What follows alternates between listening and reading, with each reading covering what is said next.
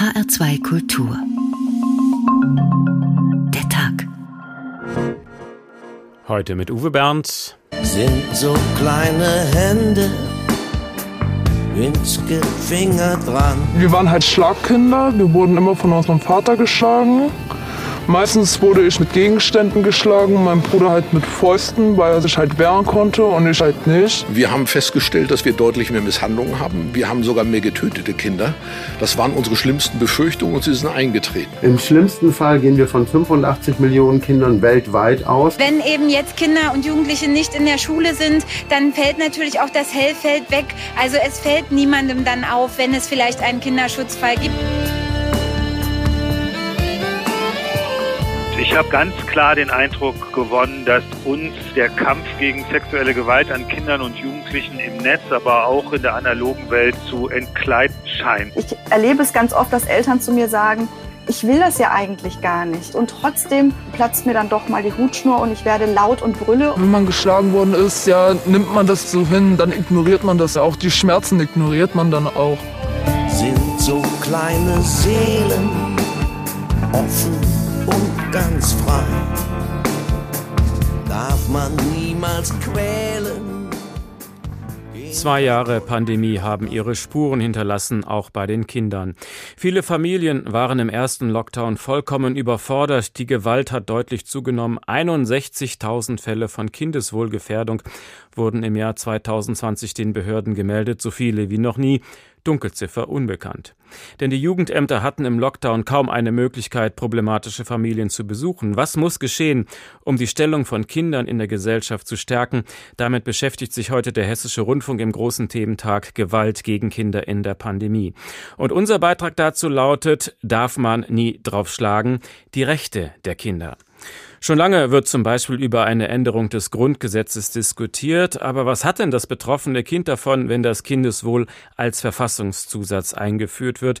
Mit welchen anderen Maßnahmen kann man die Positionen und das Selbstbewusstsein der Kinder stärken und mündige kleine Bürger unterstützen? Zuerst schildert uns Petra Boberg einen typischen Fall, die Geschichte von Vanessa. Wir waren halt Schlagkinder, wir wurden immer von unserem Vater geschlagen. Meistens wurde ich mit Gegenständen geschlagen, mein Bruder halt mit Fäusten, weil er sich halt wehren konnte und ich halt nicht. An die erste Gewalttat erinnert sich Vanessa noch genau. Ihr Vater erwischt sie mit einer Fernbedienung voller Wucht ins Gesicht. Sie ist noch klein und will ihren Bruder schützen, der es mal wieder heftig abbekommt. Ab diesem Moment ist sie ein Schlagkind. Klar, ich fand es scheiße, dass er mich geschlagen hat und ich finde, es geht auch überhaupt gar nicht. Aber trotzdem war es mein Vater. Trotzdem war er für mich immer da auch wenn er mich geschlagen hat. Brutal geschlagen zu werden ist für Vanessa ganz normal. Sie kennt es nicht anders, ist zu jung, sich davor zu schützen oder Hilfe zu holen. Sie spricht von einem Schutzpanzer, den sie sich über Jahre aufbaut. Dieser Panzer ist nach außen hin hart, innen bleibt sie weich und verletzbar. Ihre Mutter steht ihr nicht zur Seite. Wenn man geschlagen worden ist, ja, nimmt man das so hin, dann ignoriert man das ja auch. Die Schmerzen ignoriert man dann auch. Klar, man weint unter der Decke oder so, ja, aber äußerlich ja, zeigt man halt keine Schwächen, nur lieber Stärke. Als Vanessa zwölf Jahre alt ist, stirbt ihr Vater an den Folgen von Alkohol- und Drogenkonsum. Der neue Partner der Mutter zieht ein, das hat auch Folgen für Vanessa. Wo ich dann 16 geworden bin, also herangewachsen als Frau, hat er dann halt äh, gemeint, wo meine Mutter nicht da war, ähm, dass er halt Bilder von mir haben möchte. Und da habe ich halt gefragt, welche Bilder? Und er so, ja, ein bisschen durch Zoom. Oder gerne auch ganz nackt. Er fragt immer wieder nach, zeigt ihr Bilder nackter Frauen in anzüglichen Posen. Ja, das war schon wie, ähnlich wie so eine Prostituierte halt. Da habe ich gesagt, ich bin keine Schlampe, ich fühle mich dreckig, wenn ich sowas mache. Du bist der Freund von meiner Mutter und ich finde es halt ekelhaft. Da habe ich dann halt irgendwann die ganze Zeit Nein, Nein, Nein gesagt und bin auch immer wieder zu meiner Mutter gerannt, habe sie auch direkt gesagt, aber sie hat es nicht geglaubt. In ihrer Not vertraut sich Vanessa einem Lehrer an und dann geht alles ganz schnell. Mit Hilfe des Jugendamtes schafft es das junge Mädchen, sich von ihrer Familie zu befreien. Sie zieht in eine Wohngruppe, kämpft sich durch verschiedene Therapien. Deswegen finde ich das halt gut, dass ich das meine Entscheidung genommen habe und die selber in die Hand genommen habe und einfach zu sagen, es ist, es ist vorbei, ich gehe jetzt, auch wenn es mir schwer gefallen ist. Kinder haben seit dem Jahr 2000 ein gesetzlich verankertes Recht auf gewaltfreie Erziehung. Eltern können demnach für Schläge ins Gesicht, Fußtritte oder Vernachlässigung belangt werden. Das ist Körperverletzung. Sexuelle Übergriffe gelten mittlerweile als Verbrechen. All das weiß die 19-jährige Vanessa erst heute. Die Schläge ihres Vaters, die sexuellen Übergriffe ihres Stiefvaters haben in ihrem Innersten tiefe Spuren hinterlassen, körperliche und seelische. Aber sagt sie heute, ich bin auf einem guten Weg, hab Freunde, einen Ausbildungsplatz und Unterstützung durch das Jugendamt. Das könnt ihr alle schaffen. Wichtig sei, wenn halt irgendwas passiert, dass man halt Hilfe holt und dass man halt auch nicht alleine ist, weil immer hat man irgendwo einen Ansprechpartner. Man muss nicht alles alleine entscheiden. Vanessa hat es geschafft, auch mit Hilfe ihrer Sozialarbeiterin. Mehr über ihren Lebensweg können Sie erfahren in der ARD Mediathek. Misshandelt in der Pandemie heißt der Film von Petra Boberg, sehr zu empfehlen. Schlagkinder, also nennt man sie, die Kinder, die immer wieder Gewalt erleben. Viel zu lange wurde das verharmlost nach dem Motto, oh, da ist dem Vater mal wieder die Hand ausgerutscht. Man muss schon genau hinschauen, um dieses Leid nicht zu übersehen und dazu, genau dazu gehört die Aufgabe der Rechtsmedizinerin Dr. Stefanie Heuer von der Uniklinik Halle. Was sind das so für typische Fälle, bei denen Sie um Unterstützung gebeten werden? Ja, die Fälle, wo wir eingeschaltet werden, das sind quasi Fragen an uns bezüglich äh, einer möglichen Kindeswohlgefährdung. Da kommen auf uns zu zum Teil Privatpersonen, die Jugendämter, die Polizei, die Gerichte, aber auch ärztliche Kollegen aus äh, diversen Fachabteilungen, die in irgendeiner Art und Weise einen Fall mit einer fraglichen Kindesmisshandlung ja, zugeliefert bekommen haben. Und was sind das dann für Verletzungen, wo man sich sagt, das muss sich mal die Rechtsmedizinerin angucken? Das sind insbesondere Fälle, wo entweder konkret über einen äh, Vorfall berichtet wird, das Kind ist von den Eltern zum Beispiel geschlagen worden oder ähm, es sind Verletzungen, die mit dem, was da berichtet wird, nicht in Einklang zu bringen sind. Ja, also es wird meinetwegen von einem äh, Sturz von der Schaukel berichtet äh, und das Kind ähm, hat dann zum Beispiel einen ja, Handabdruck im Gesicht oder so. Also mhm. wo so ganz klar ist, da kann irgendwas nicht passen. Also was sind so Dinge, wo Sie hellhörig werden? Natürlich fallen Kinder von der Schaukel und haben hinterher einen blauen Fleck. Aber wann können Sie feststellen, nein, das kann keine Schaukel gewesen sein, das muss eine Faust gewesen sein? Wie, mhm. wie kann man das beweisen? Wenn ich jetzt einfach mal von so einem Schaukelbrett ausgehe und mir vorstelle, das Kind hat vielleicht äh, dieses Schaukelbrett abbekommen, äh, sagen wir jetzt einfach mal im Gesicht, dann würde ich da doch erwarten, dass sich da eine Unterblutung, also ein, ein, ein Hämatom bildet, was vielleicht eher streifenförmig ist, ja, was ein Abdruck dann ähm, dieses Bretts darstellt, äh, wogegen, wenn zum Beispiel ein Schlag mit der flachen Hand oder mit der Faust ist, mit der Faust würde das dann eher rundlich aussehen und mit der flachen Hand ähm, ähm, teilweise eben richtig streifig, wo man sagt, also das ist ganz klar, dieser Abdruck passt nicht dazu. Mhm. Eine ganz typische Verletzung bei Säuglingen, die sehr gefährlich ist, ist das Schütteltrauma. Genau. Wenn dann Eltern sagen, ja, das Kind ist vom Wickeltisch gefallen, kann man das definitiv ausschließen? Zu 100 Prozent ausschließen kann man natürlich nie äh, etwas, aber gerade beim Schütteltrauma gibt es eine sogenannte Trias, wo man ganz hellhörig werden muss. Und zwar ist das eine Kombination aus äh, schwerer Hirnschädigung, Blutung unter die harte Hirnhaut äh, und Blutungen, die sich im Augenhintergrund befinden. Und diese Kombination, die kommt äh, nicht vor, wenn, je, wenn ein Kind einfach nur vom Wickeltisch äh, fällt. Es gibt immer Vorerkrankungen, die mit reinspielen können, ja, die äh, eben das Ganze ein bisschen verschleiern können. Aber äh, sowas passiert nicht mit der Aussage, das Kind ist heute vom Wickeltisch gefallen.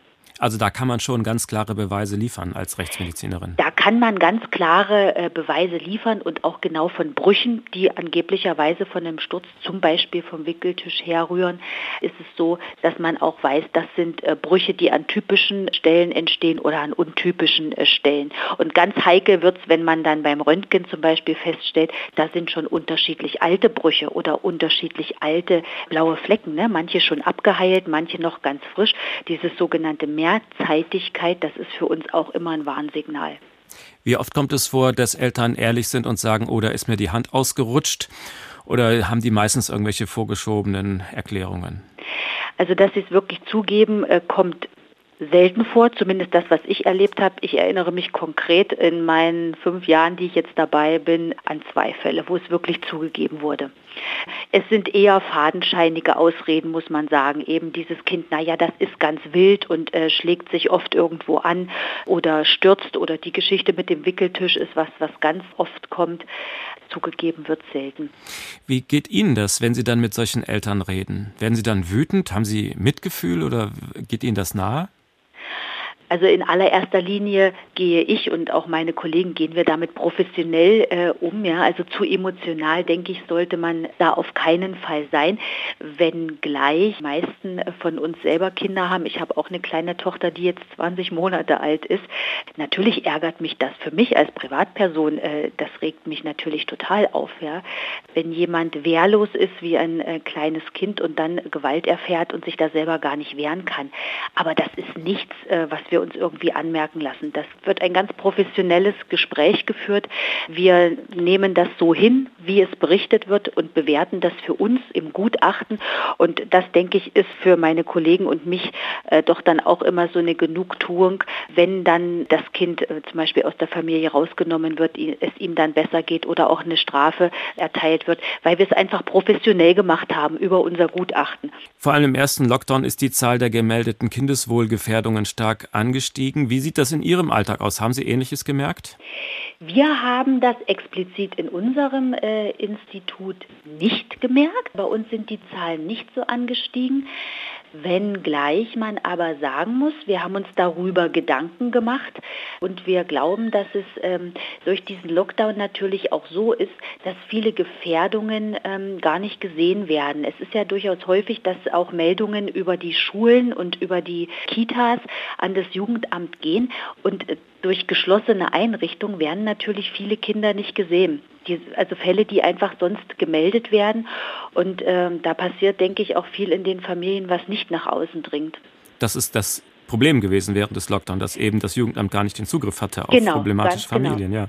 Das heißt, da ist vieles überhaupt gar nicht aufgefallen in den letzten Jahren. So ist es, so ist es. Und ich denke, dass halt insbesondere die, die Dunkelziffer, die ja eh schon hoch ist, dass das genau die ist, die so rasant noch nach oben gegangen ist. Also Fälle, die einfach aufgrund des Lockdowns gar nicht gesehen wurden. Welchen Eindruck haben Sie von dem Umgang mit diesem Thema in den letzten Jahren? Also die Zahlen steigen, das ist natürlich alarmierend. Oder liegt es vielleicht auch daran, dass man genauer hinguckt und dass es eben nicht mehr so viel übersehen wird wie früher? Mhm. Es wird natürlich heute im Vergleich zu früher deutlich mehr hingeschaut. Und es ist ja auch gesetzlich in Bezug auf Kinderrechte viel mehr ganz offiziell auch verankert worden. Also es war ja zur Zeit meiner Eltern war es noch normal, dass der Lehrer eine Backpfeife verteilen durfte. Zu Zeiten unserer Großeltern, da gab es noch einen Rohrstock. Äh, das ist natürlich heute alles ganz anders. Das ist zu Recht verboten, ist zu Recht gesetzlich fixiert worden. Und natürlich gibt es da jetzt auch viel, viel mehr Fälle, die ge gemeldet werden. Ganz klar. Und das sehen wir absolut positiv und versuchen natürlich mit unserer Arbeit zu unterstützen. Das war Dr. Stephanie Heuer, Rechtsmedizinerin an der Uniklinik Halle. Vielen Dank.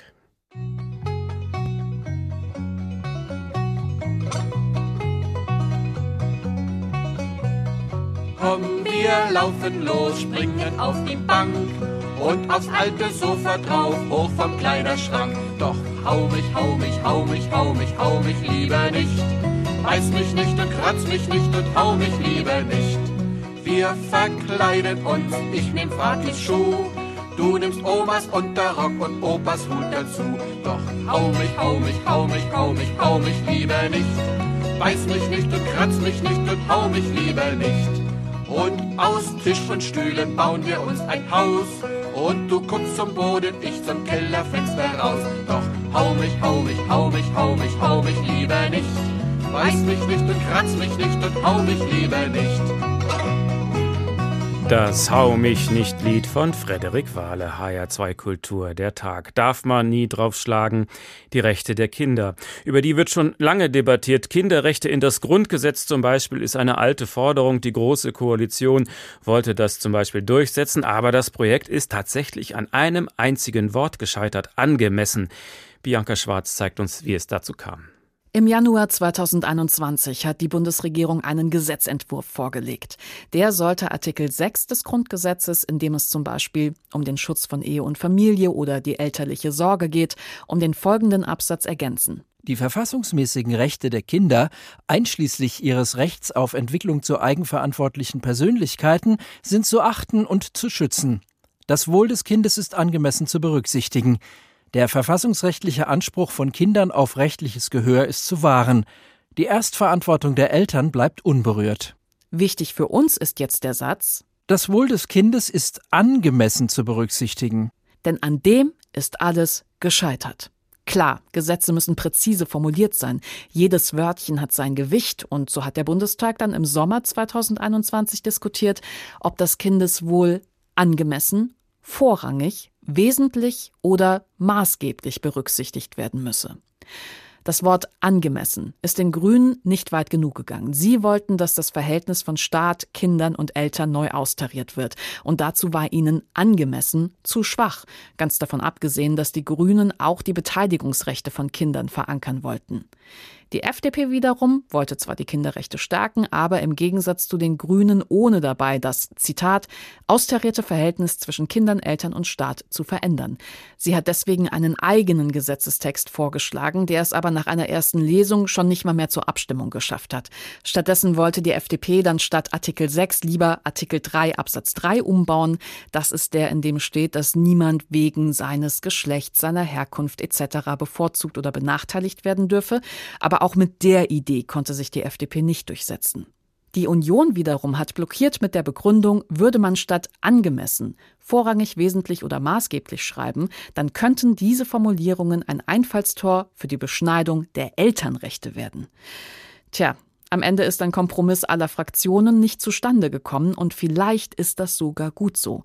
Denn zum einen meinen auch Kinderrechtsexperten, dass dieser Gesetzesentwurf ziemlich dünn war und zum anderen haben wir ja auch noch das EU-Recht und die in Deutschland geltende EU-Grundrechtecharta verpflichtet Staaten dazu, das Kindeswohl vorrangig zu berücksichtigen, nicht einfach nur angemessen. Der Streit um ein kleines Adjektiv und seine Folgen. Für einen Laien klingt das nach Wortglauberei. Deshalb lassen wir uns das jetzt mal von Professor Michael Klund erläutern. Er ist der einzige Professor für Kinderpolitik in Deutschland an der Hochschule Magdeburg-Stendal. Diese Formulierung, das Wohl des Kindes ist angemessen zu berücksichtigen, ist also gescheitert. Vorrangig konnte sich nicht durchsetzen. Wo ist denn da jetzt eigentlich genau der Unterschied? Also das Problem hieran war, dass ähm, der Gesetzentwurf eben äh, als unzureichend angesehen werden kann, weil er halt eben hinter den Stand der UN-Kinderrechtskonvention äh, zurückfiel. Die UN-Kinderrechtskonvention gilt ja in Deutschland seit 30 Jahren als Bundesgesetz und dort findet sich in Artikel 3 der, der Wortlaut, dass das Kindeswohl vorrangig zu berücksichtigen. Und jetzt galt es halt eben, das wurde formuliert, dass das Kindeswohl ähm, nur angemessen berücksichtigt werden sollte. Und es wurde noch hinzugefügt, dass auch die Beteiligungsrechte nicht etwa umfassend gelten, sondern nur juristisches Gehör ermöglicht werden sollte.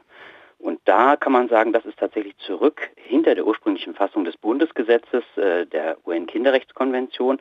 Und man könnte auch sagen, es ist gewissermaßen auch der Ausdruck der realen Umsetzungsprobleme bei den Kinderrechten in der Corona-Krise.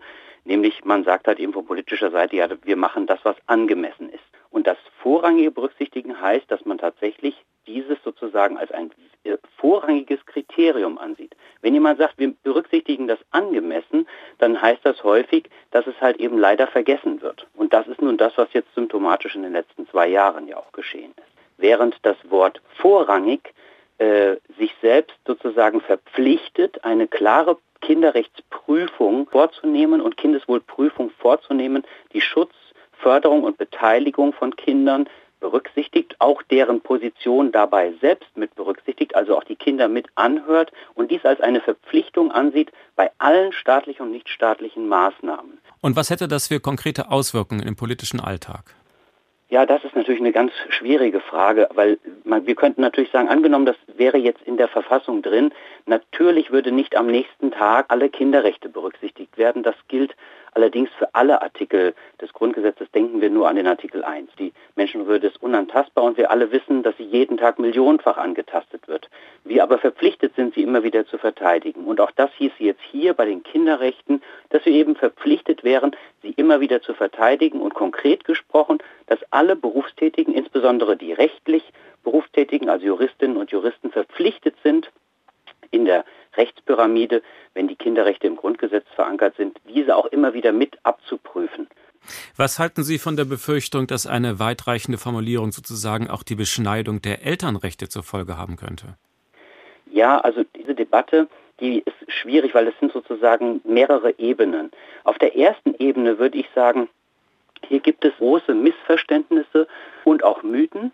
Ja, also es gibt ja ganz explizite Gegnerschaft gegenüber Kinderrechten. Jetzt zum Beispiel ganz rechtskonservative äh, Vereinigungen, auch insbesondere in den USA, fordern halt eben, dass man weiterhin Kinder verprügeln äh, können muss.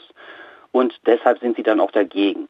Also das gibt es ja, diese rechtsextreme Feindschaft gegen Kinderrechte gibt es sozusagen grundsätzlich. Und dann gibt es aber auch solche Missverständnisse, die glauben, dass gewissermaßen mehr Kinderrechte weniger Elternrechte bedeuten würde. Klingt ja erstmal logisch. Warum ist das nicht so? Klingt, äh, klingt erstmal logisch, ist aber nicht so. Also so wie wir früher Elternrechte verstanden haben, bis zur Mitte des 20. Jahrhunderts, war da etwas dran. Denn da ging es tatsächlich darum, dass insbesondere der Vater übrigens, so stand es damals im bürgerlichen Gesetzbuch, gewissermaßen alle Gewalt und alle Macht in der Familie hat. Und das heißt, hieß tatsächlich, das Elternrecht bzw. das Vaterrecht stand über allem. Aber unsere Elternrechte heute in der Zwischenzeit, äh, vor über 20 Jahren wurde endlich das Recht auf gewaltfreie Erziehung ins bürgerliche Gesetzbuch eingefügt. Unser Elternrecht ist gebunden ans Kindeswohl. Das heißt also, am besten werden sozusagen Kinderrechte mit starken Elternrechten oder starke Elternrechte mit starken Kinderrechten. Sie gehören gewissermaßen zusammen, sie ergänzen sich. Es ist kein grundsätzlicher Widerspruch da. Der einzige Punkt, den es da gibt, auch als Mythos, übrigens sowohl von manchen Gegnern als auch von manchen Anhängern, dass man glaubt, ähm, mehr Kinderrechte würden automatisch weniger Elternrechte bedeuten, ist ein Mythos, der häufig dann verbunden ist mit der Eingriffsschwelle des Staates. Ne? Also wenn es so darum geht, um dieses Dreieck Staat, Eltern, Kind und die Frage, wann greift der Staat ein? Und wenn der Staat natürlich jetzt gerade auch in, in sozialen Verhältnissen, auch zum Beispiel gegenüber Alleinerziehenden, zu schnell sozusagen eingreift und Kinder in Obhut nimmt, statt zum Beispiel durch Wohnungs- und, und, und soziale Hilfen entsprechend äh, besser zu fördern im Vorhinein, dann wird es tatsächlich an dieser Stelle problematisch, wenn die Eingriffsschwelle des Staates zu schnell sozusagen dazu führt, dass der Staat eingreift und Kinder in Obhut nimmt. Ja, davor haben auch manche Leute Angst und selbst wenn ich diese Angst nicht teile, kann ich sie zumindest verstehen. Denn an diesem Punkt ist es keine rein akademische Debatte, da wird es dann konkret. Der Staat greift ein in die Familie und das muss er auch können. Ganz genau, ja, ja, er ist sogar verpflichtet dazu. Also so steht es sogar auch als Wächteramt ist er verpflichtet, entsprechend das Kindeswohl zu schützen, muss das dann auch tun. Äh, aber es ist natürlich problematisch, wenn wir sehen, wie sich das sozusagen dann in der konkreten Realität darstellt. Ja, denken Sie nur an die Fälle in, in Frankfurt in den letzten Jahren. Also wenn Eltern zum Beispiel in völligem Elend irgendwo herumhausen mit ihren Kindern auf irgendeiner Brettervorplatz äh, äh, und das Jugendamt kommt, nimmt die Kinder einfach, äh, steckt sie ins Heim, nimmt sie den Eltern weg und lässt die Eltern aber weiter so im Elend. Ja, dann wurde das ja auch hier in Frankfurt dann äh, entsprechend äh, debattiert und es wurde gesagt, man, man, muss eigentlich anders da vorgehen.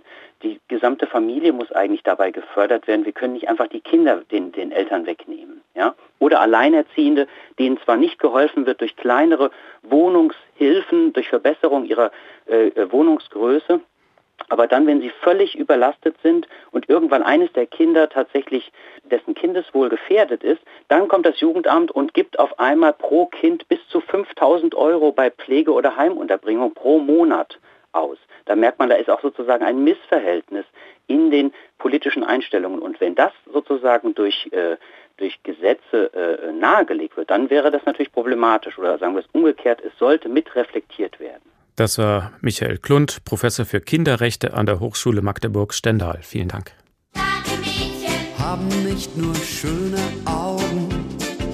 Starke Mädchen haben Fantasie und Mut. Starke Mädchen wissen selbst, wozu sie taugen. Starke Mädchen kennen ihre Chancen gut. nicht nur Muskeln zeigen, Starke Jungs, die zeigen Köpfchen und Gefühl, starke Jungs, wollen ihre Meinung nicht verschweigen, starke Jungs, die kommen lächelnd an ihr Ziel. starke Kinder halten felsenfest zusammen.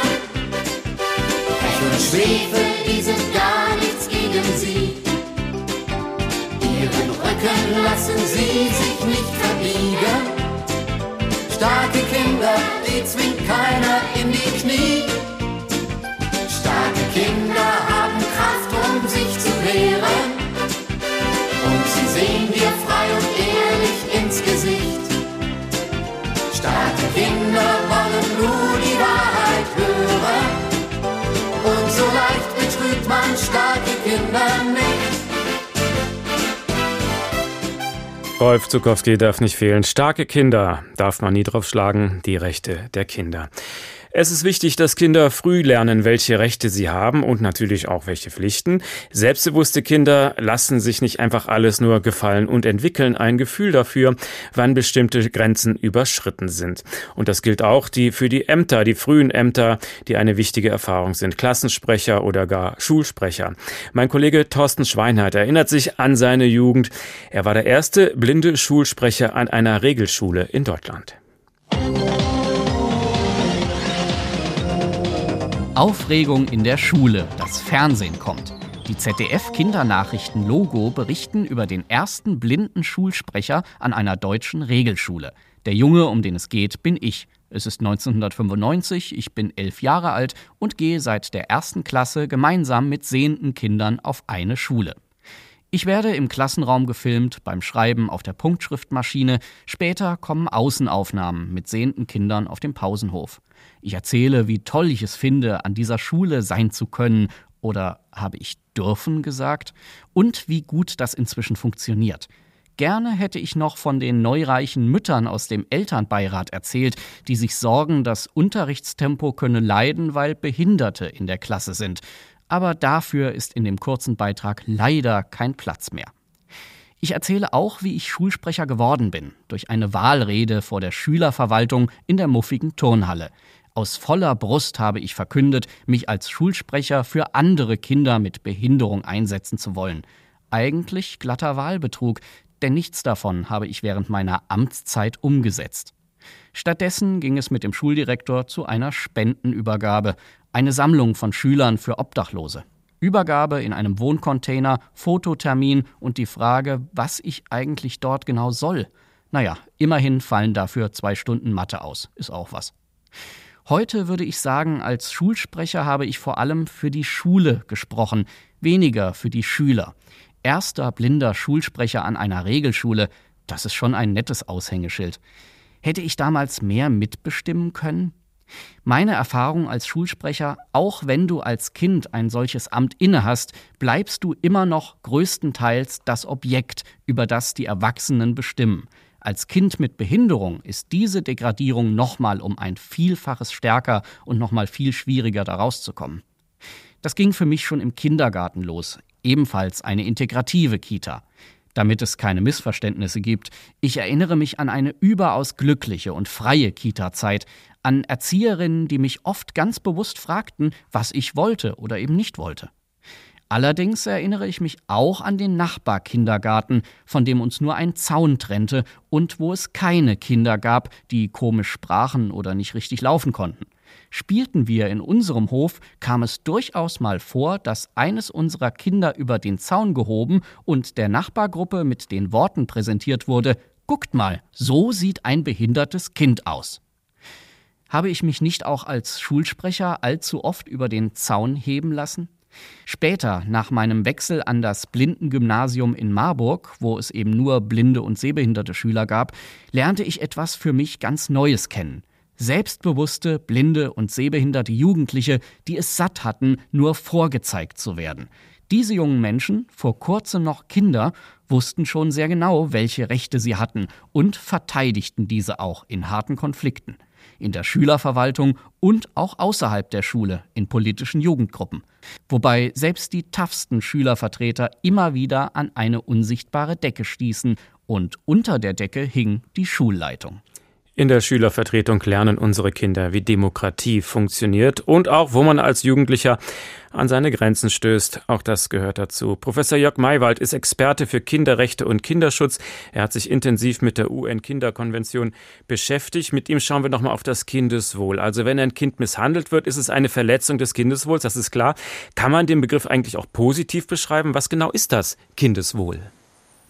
Ja, ist ganz interessant, dass äh, im englischen Original, Deutsch ist ja keine offizielle UN-Sprache, im englischen Original wird Kindeswohl mit Best Interests of the Child, also den besten Interessen des Kindes wiedergegeben.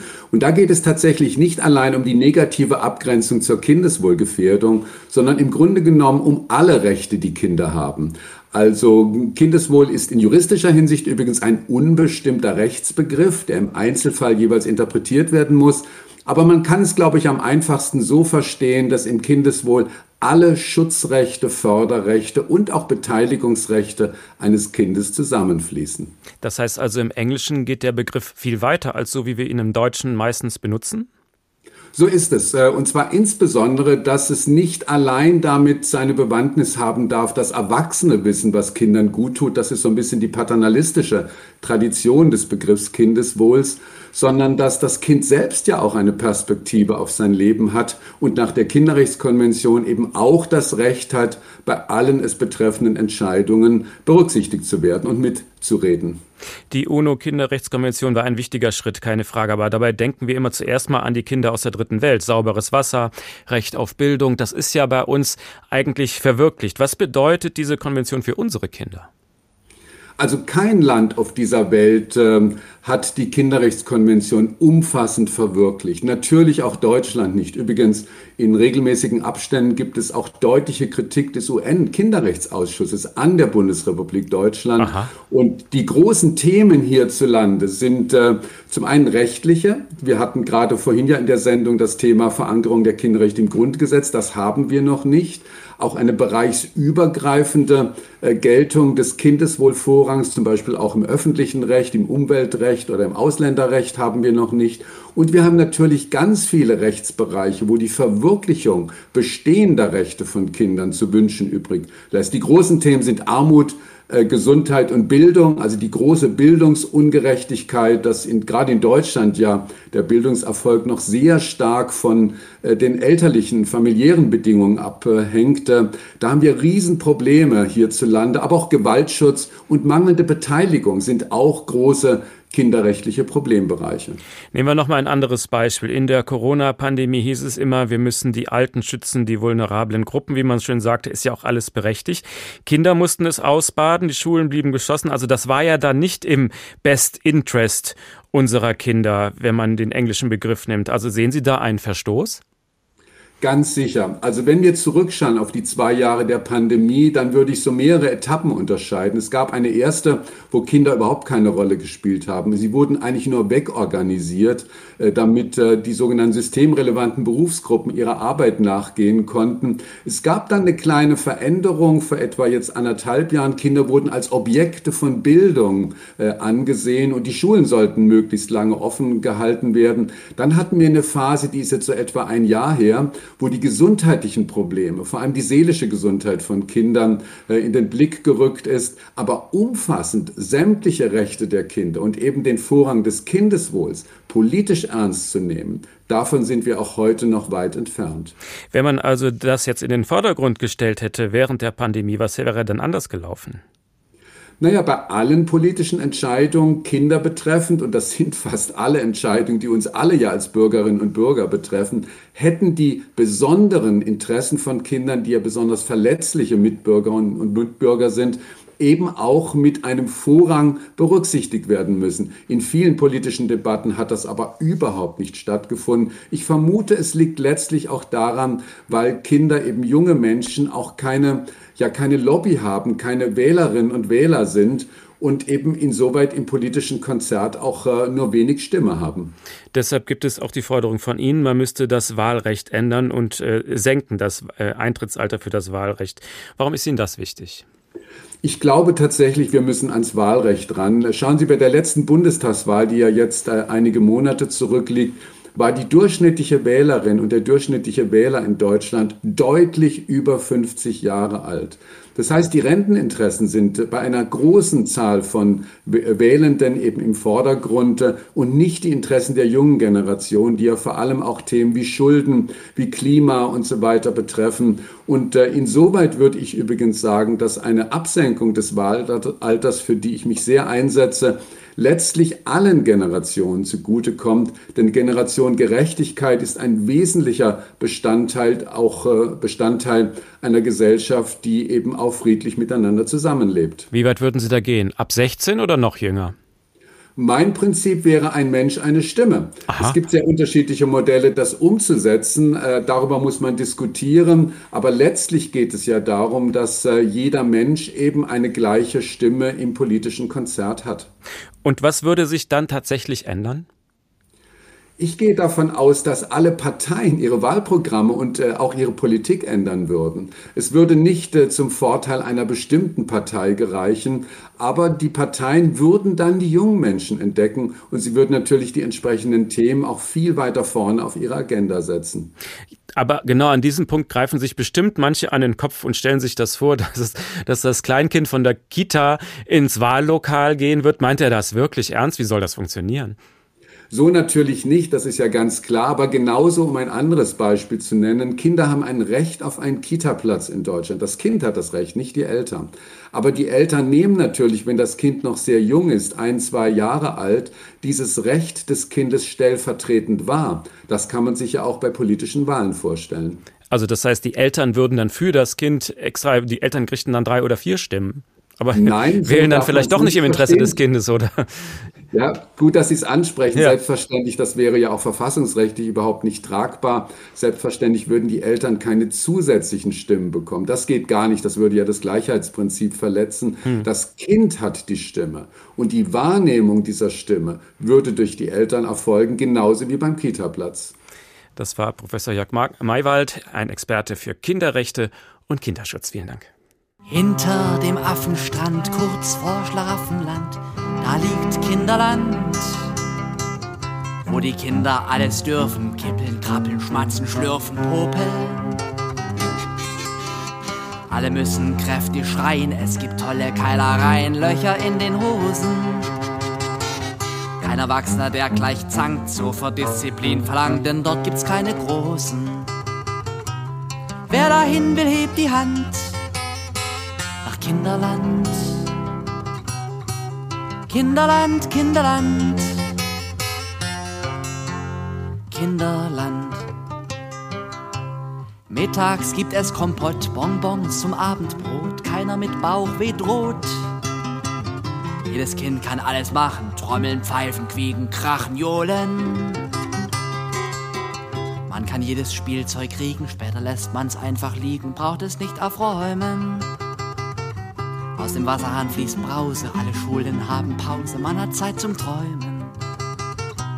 Wer dahin will, hebt die Hand nach Kinderland. Kinderland, Kinderland. Kinderland. Gerhard Schöne, Kinderland. Darf man nie draufschlagen, die Rechte der Kinder. Und natürlich muss man den Kindern auch in ihrer Sprache beibringen, welche Rechte sie eigentlich haben. Im Hessischen Rundfunk gibt es einen extra Podcast für diesen Zweck. Wunder Wigwam ist ein Kinderpodcast, der zweimal im Monat veröffentlicht wird. In einer Folge ging es um die Frage, wie funktioniert eigentlich die Demokratie? König Arthur von Hintermond besucht die Erde, um zu lernen, wie die es da so machen mit der Demokratie bin doch zu euch gekommen, um zu sehen, wie es bei euch so läuft. In einer Demokratie. Demokratie. Von mir aus, ich merk's mir. Aber wo sind eigentlich die Kinder? Gutes Stichwort. Immerhin gibt es bei uns in Deutschland ungefähr 500 Kinderparlamente, einige auch in Hessen. Zum Beispiel in Marburg oder in Wiesbaden oder in Offenbach. Hier können Kinder im Rathaus mitreden und mitbestimmen. Ja, wir behandeln halt Themen, die uns Kinder an was angehen, wie wir hatten ganz schön lange Zeit Spielplätze. Oder wir überlegen uns ein paar Projekte, wie wir Offenbach schöner machen wollen. Zum Beispiel haben wir einmal, sind wir in einen Park gegangen und haben Zigarettenstummel aufgesammelt. Wir haben ein Rathaus-Comic, einen Film, äh, wir haben Rathaus besucht, wir waren öfters in der Zeitung. Ich glaube, wir haben schon was erreicht und darauf kann man, glaube ich, auch stolz sein. Hast du das gehört? Hm? König Arthur Krater vom Hintermond? Oh, der ist ganz still. Ach, ich höre zu und denke nach. Hm. Das heißt also, Ebba, Stela, Ali und die anderen aus den Kinderparlamenten machen richtig Politik. Und sie scheinen sehr zufrieden damit zu sein.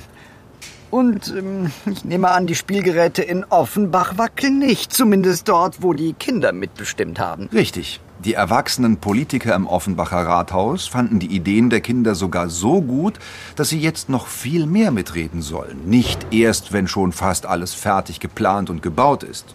Sie haben zu den Kindern gesagt, Wir wollen euch von vornherein mit einbeziehen und ja, das machen sie jetzt auch. Also können wir schon stolz auf uns sein, weil wir haben von Anfang an, wo wir nicht so richtig mitbestimmen durften, es geschafft, dass wir jetzt wirklich von Anfang an dabei sein dürfen und mitreden dürfen. So einfach ist die Lösung. Klingt irgendwie ganz vernünftig. Und hier zählt es nicht, auch wenn du in Mathe eine 6 hast und in Deutsch eine 1. Das ist egal. Hier ist, zählt Engagement und es macht Spaß. Ja, also ich denke, für uns alle ist Mitbestimmen sehr wichtig, weil wir ja mitentscheiden wollen, weil wir in Offenbach etwas verändern wollen. Und nicht nur zugucken wollen, wie die Erwachsenen alles machen, sondern selbst mit eingreifen wollen, damit unsere Ideen auch umgesetzt werden. und die Erwachsenen müssen den Kindern zuhören und sie ernst nehmen. Und nicht nur so tun, als ob. Sie beachten uns schon, sie hören auch in gewissen Themen auf uns, aber ich glaube, äh, sie könnten noch mehr auf uns hören in gewissen Dingen. Wichtig ist also, dass man miteinander redet, sich zuhört, andere Meinungen zählen lässt und versucht herauszufinden, was gut für die Mehrheit ist, was sich die meisten wünschen. Dabei aber auch die Gruppen berücksichtigt, die nicht die Mehrheit bilden, wie die Kinder zum Beispiel. Aber was rede ich da lange? Ebba vom Kinderparlament in Offenbach kann das sehr gut zusammenfassen. Es ist nicht immer so gut, wenn immer nur einer entscheidet, weil ganz einfach einer kann nicht die Interessen von allen wer ist es? Ähm, vertreten. vertreten. Und damit halt am Ende alle glücklich sind, braucht es mehrere Leute. Und damit die Kinder glücklich sind, braucht es uns, weil die Erwachsenen mal eben nicht so gut über uns Bescheid wissen, wie wir selber über uns Bescheid wissen. Und deswegen müssen wir auf jeden Fall mitbestimmen und es ist auch sehr wichtig. Okay, ich hab's kapiert. Mitbestimmung macht zufrieden. Demokratie für Kinder erklärt im Kinderpodcast Wunder Wigwam. Alle Folgen finden Sie auf hr2.de und in der ARD Audiothek. Und jetzt sprechen wir mit jemandem, der viele, viele dieser Kinderparlamente unterstützt und begleitet. Holger Hofmann ist der Bundesgeschäftsführer beim Deutschen Kinderhilfswerk. Schönen guten Abend. Schönen guten Abend.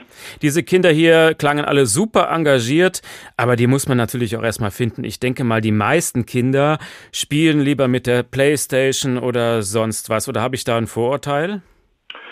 Nein, wir natürlich spielen Kinder gerne und äh, man darf ja auch manche Sachen spielerisch machen und trotzdem sich dabei gesellschaftlich engagieren.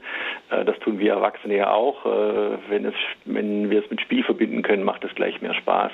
Gleichzeitig ist es aber auch so, und das erleben wir mit der Bewegung Fridays for Future, dass Kinder und Jugendliche immer mehr auch Interesse entwickeln für Themen, die so ein bisschen aus dem herausrücken, was wir eigentlich denken, nämlich in dem unmittelbaren Lebensumfeld. Sie interessieren sich für die Umwelt, sie interessieren sich auch für ihre Stadt, für ihre Kommune und wollen auch mitreden. Äh, Sie sehen sich als Teil der Gesellschaft und erleben eben, was passiert, wenn sie nicht mitreden dürfen, dann geht es an ihren Interessen vorbei.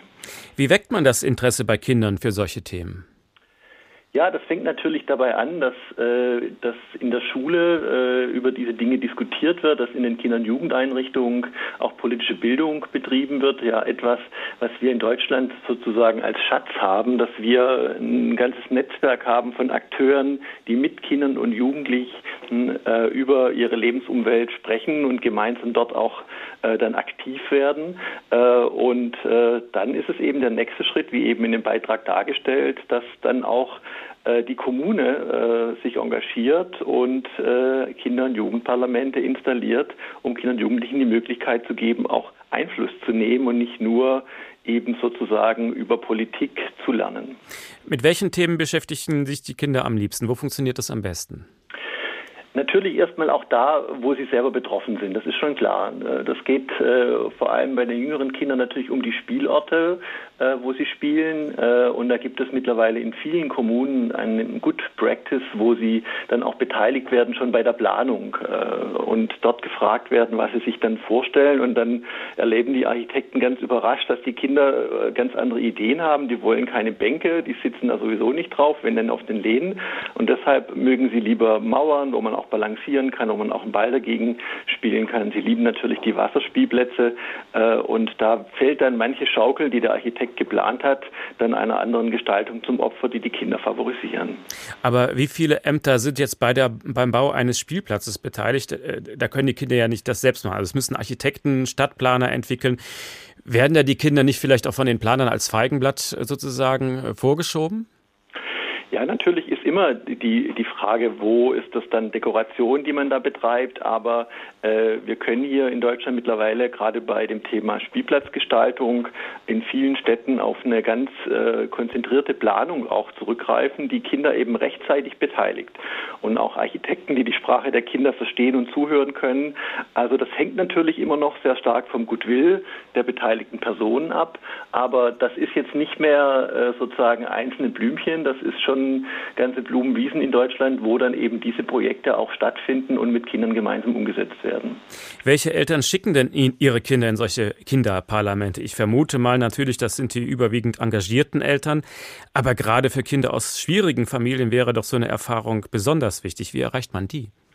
Ja, da sprechen Sie was ganz Wichtiges an. Natürlich müssen wir Kindern und Jugendlichen, die Bildungsnachteile erleben, äh, die auch erleben, dass sie in ihrer Zukunft äh, ja etwas weniger rosig entgegenblicken, äh, die müssen wir stärken und die brauchen Selbstwirksamkeitserfahrung. Die haben sie natürlich in, im Sport, im Verein, aber die können sie und das äh, muss man stärker in den Blick nehmen, auch in der Politik haben. Wenn Kinder und Jugendliche lernen, ihre Meinung zu sagen und, und wenn sie dabei erfahren, dass sie auch gehört werden, dann ist das eine Erfahrung von Selbstwirksamkeit, die wir Erwachsene übrigens ja immer auch sehr schätzen, wenn wir uns überlegen, wo haben wir denn Verantwortung übernehmen gelernt, dann war es dort, äh, wo wir mitbestimmen dürfen. Und das, diese Gelegenheit muss man überall schaffen, äh, wo Kinder und Jugendliche eben sich aufhalten. Das geht schon in der Kita, da kann man im Morgenkreis abstimmen, was denn heute gemacht hat. Das darf dann in der Schule nicht abbrechen. Auch dort sollten Kinder stärker beteiligt werden in die Planung und äh, muss dann eben auch übergehen in die kommunalen Themen. Eben nicht nur auf den Spielplatz, sondern Kinder haben auch eine ganz konkrete Vorstellung zu den Themen Verkehr, ihrem Schulweg,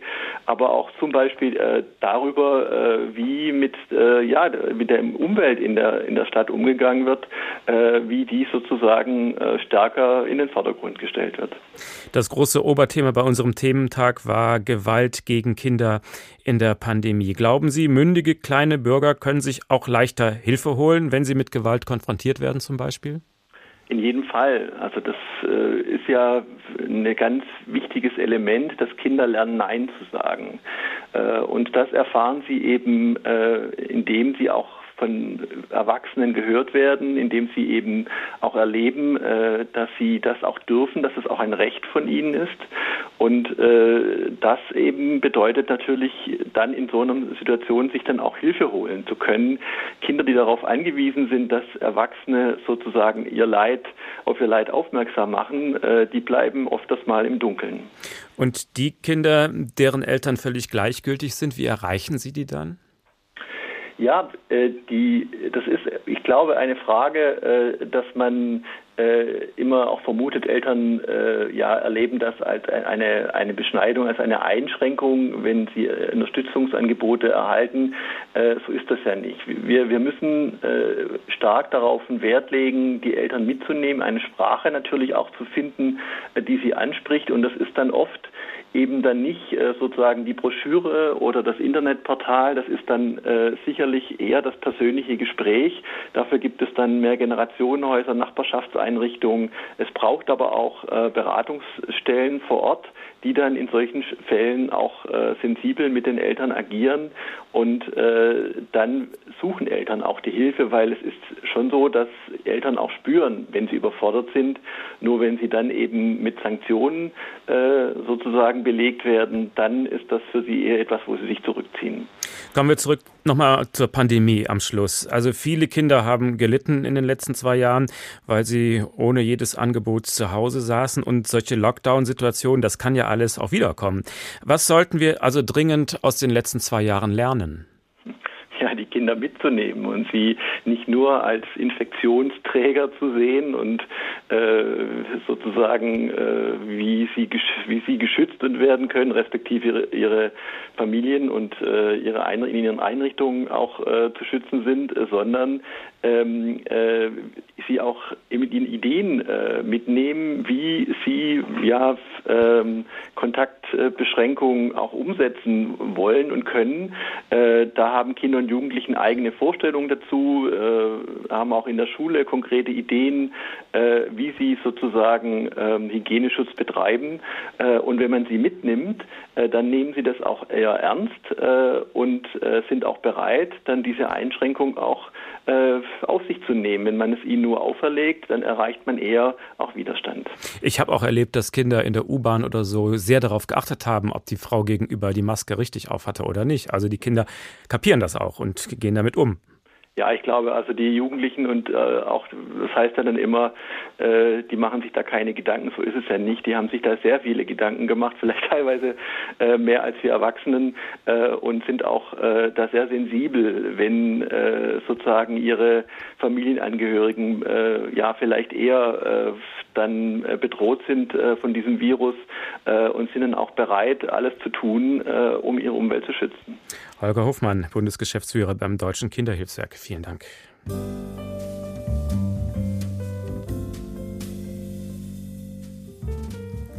darf man nie drauf schlagen, die Rechte der Kinder. Ich glaube, ich höre mir heute Abend noch ein paar Folgen vom Wunder Wigwam an, das ist meine Entdeckung des Tages.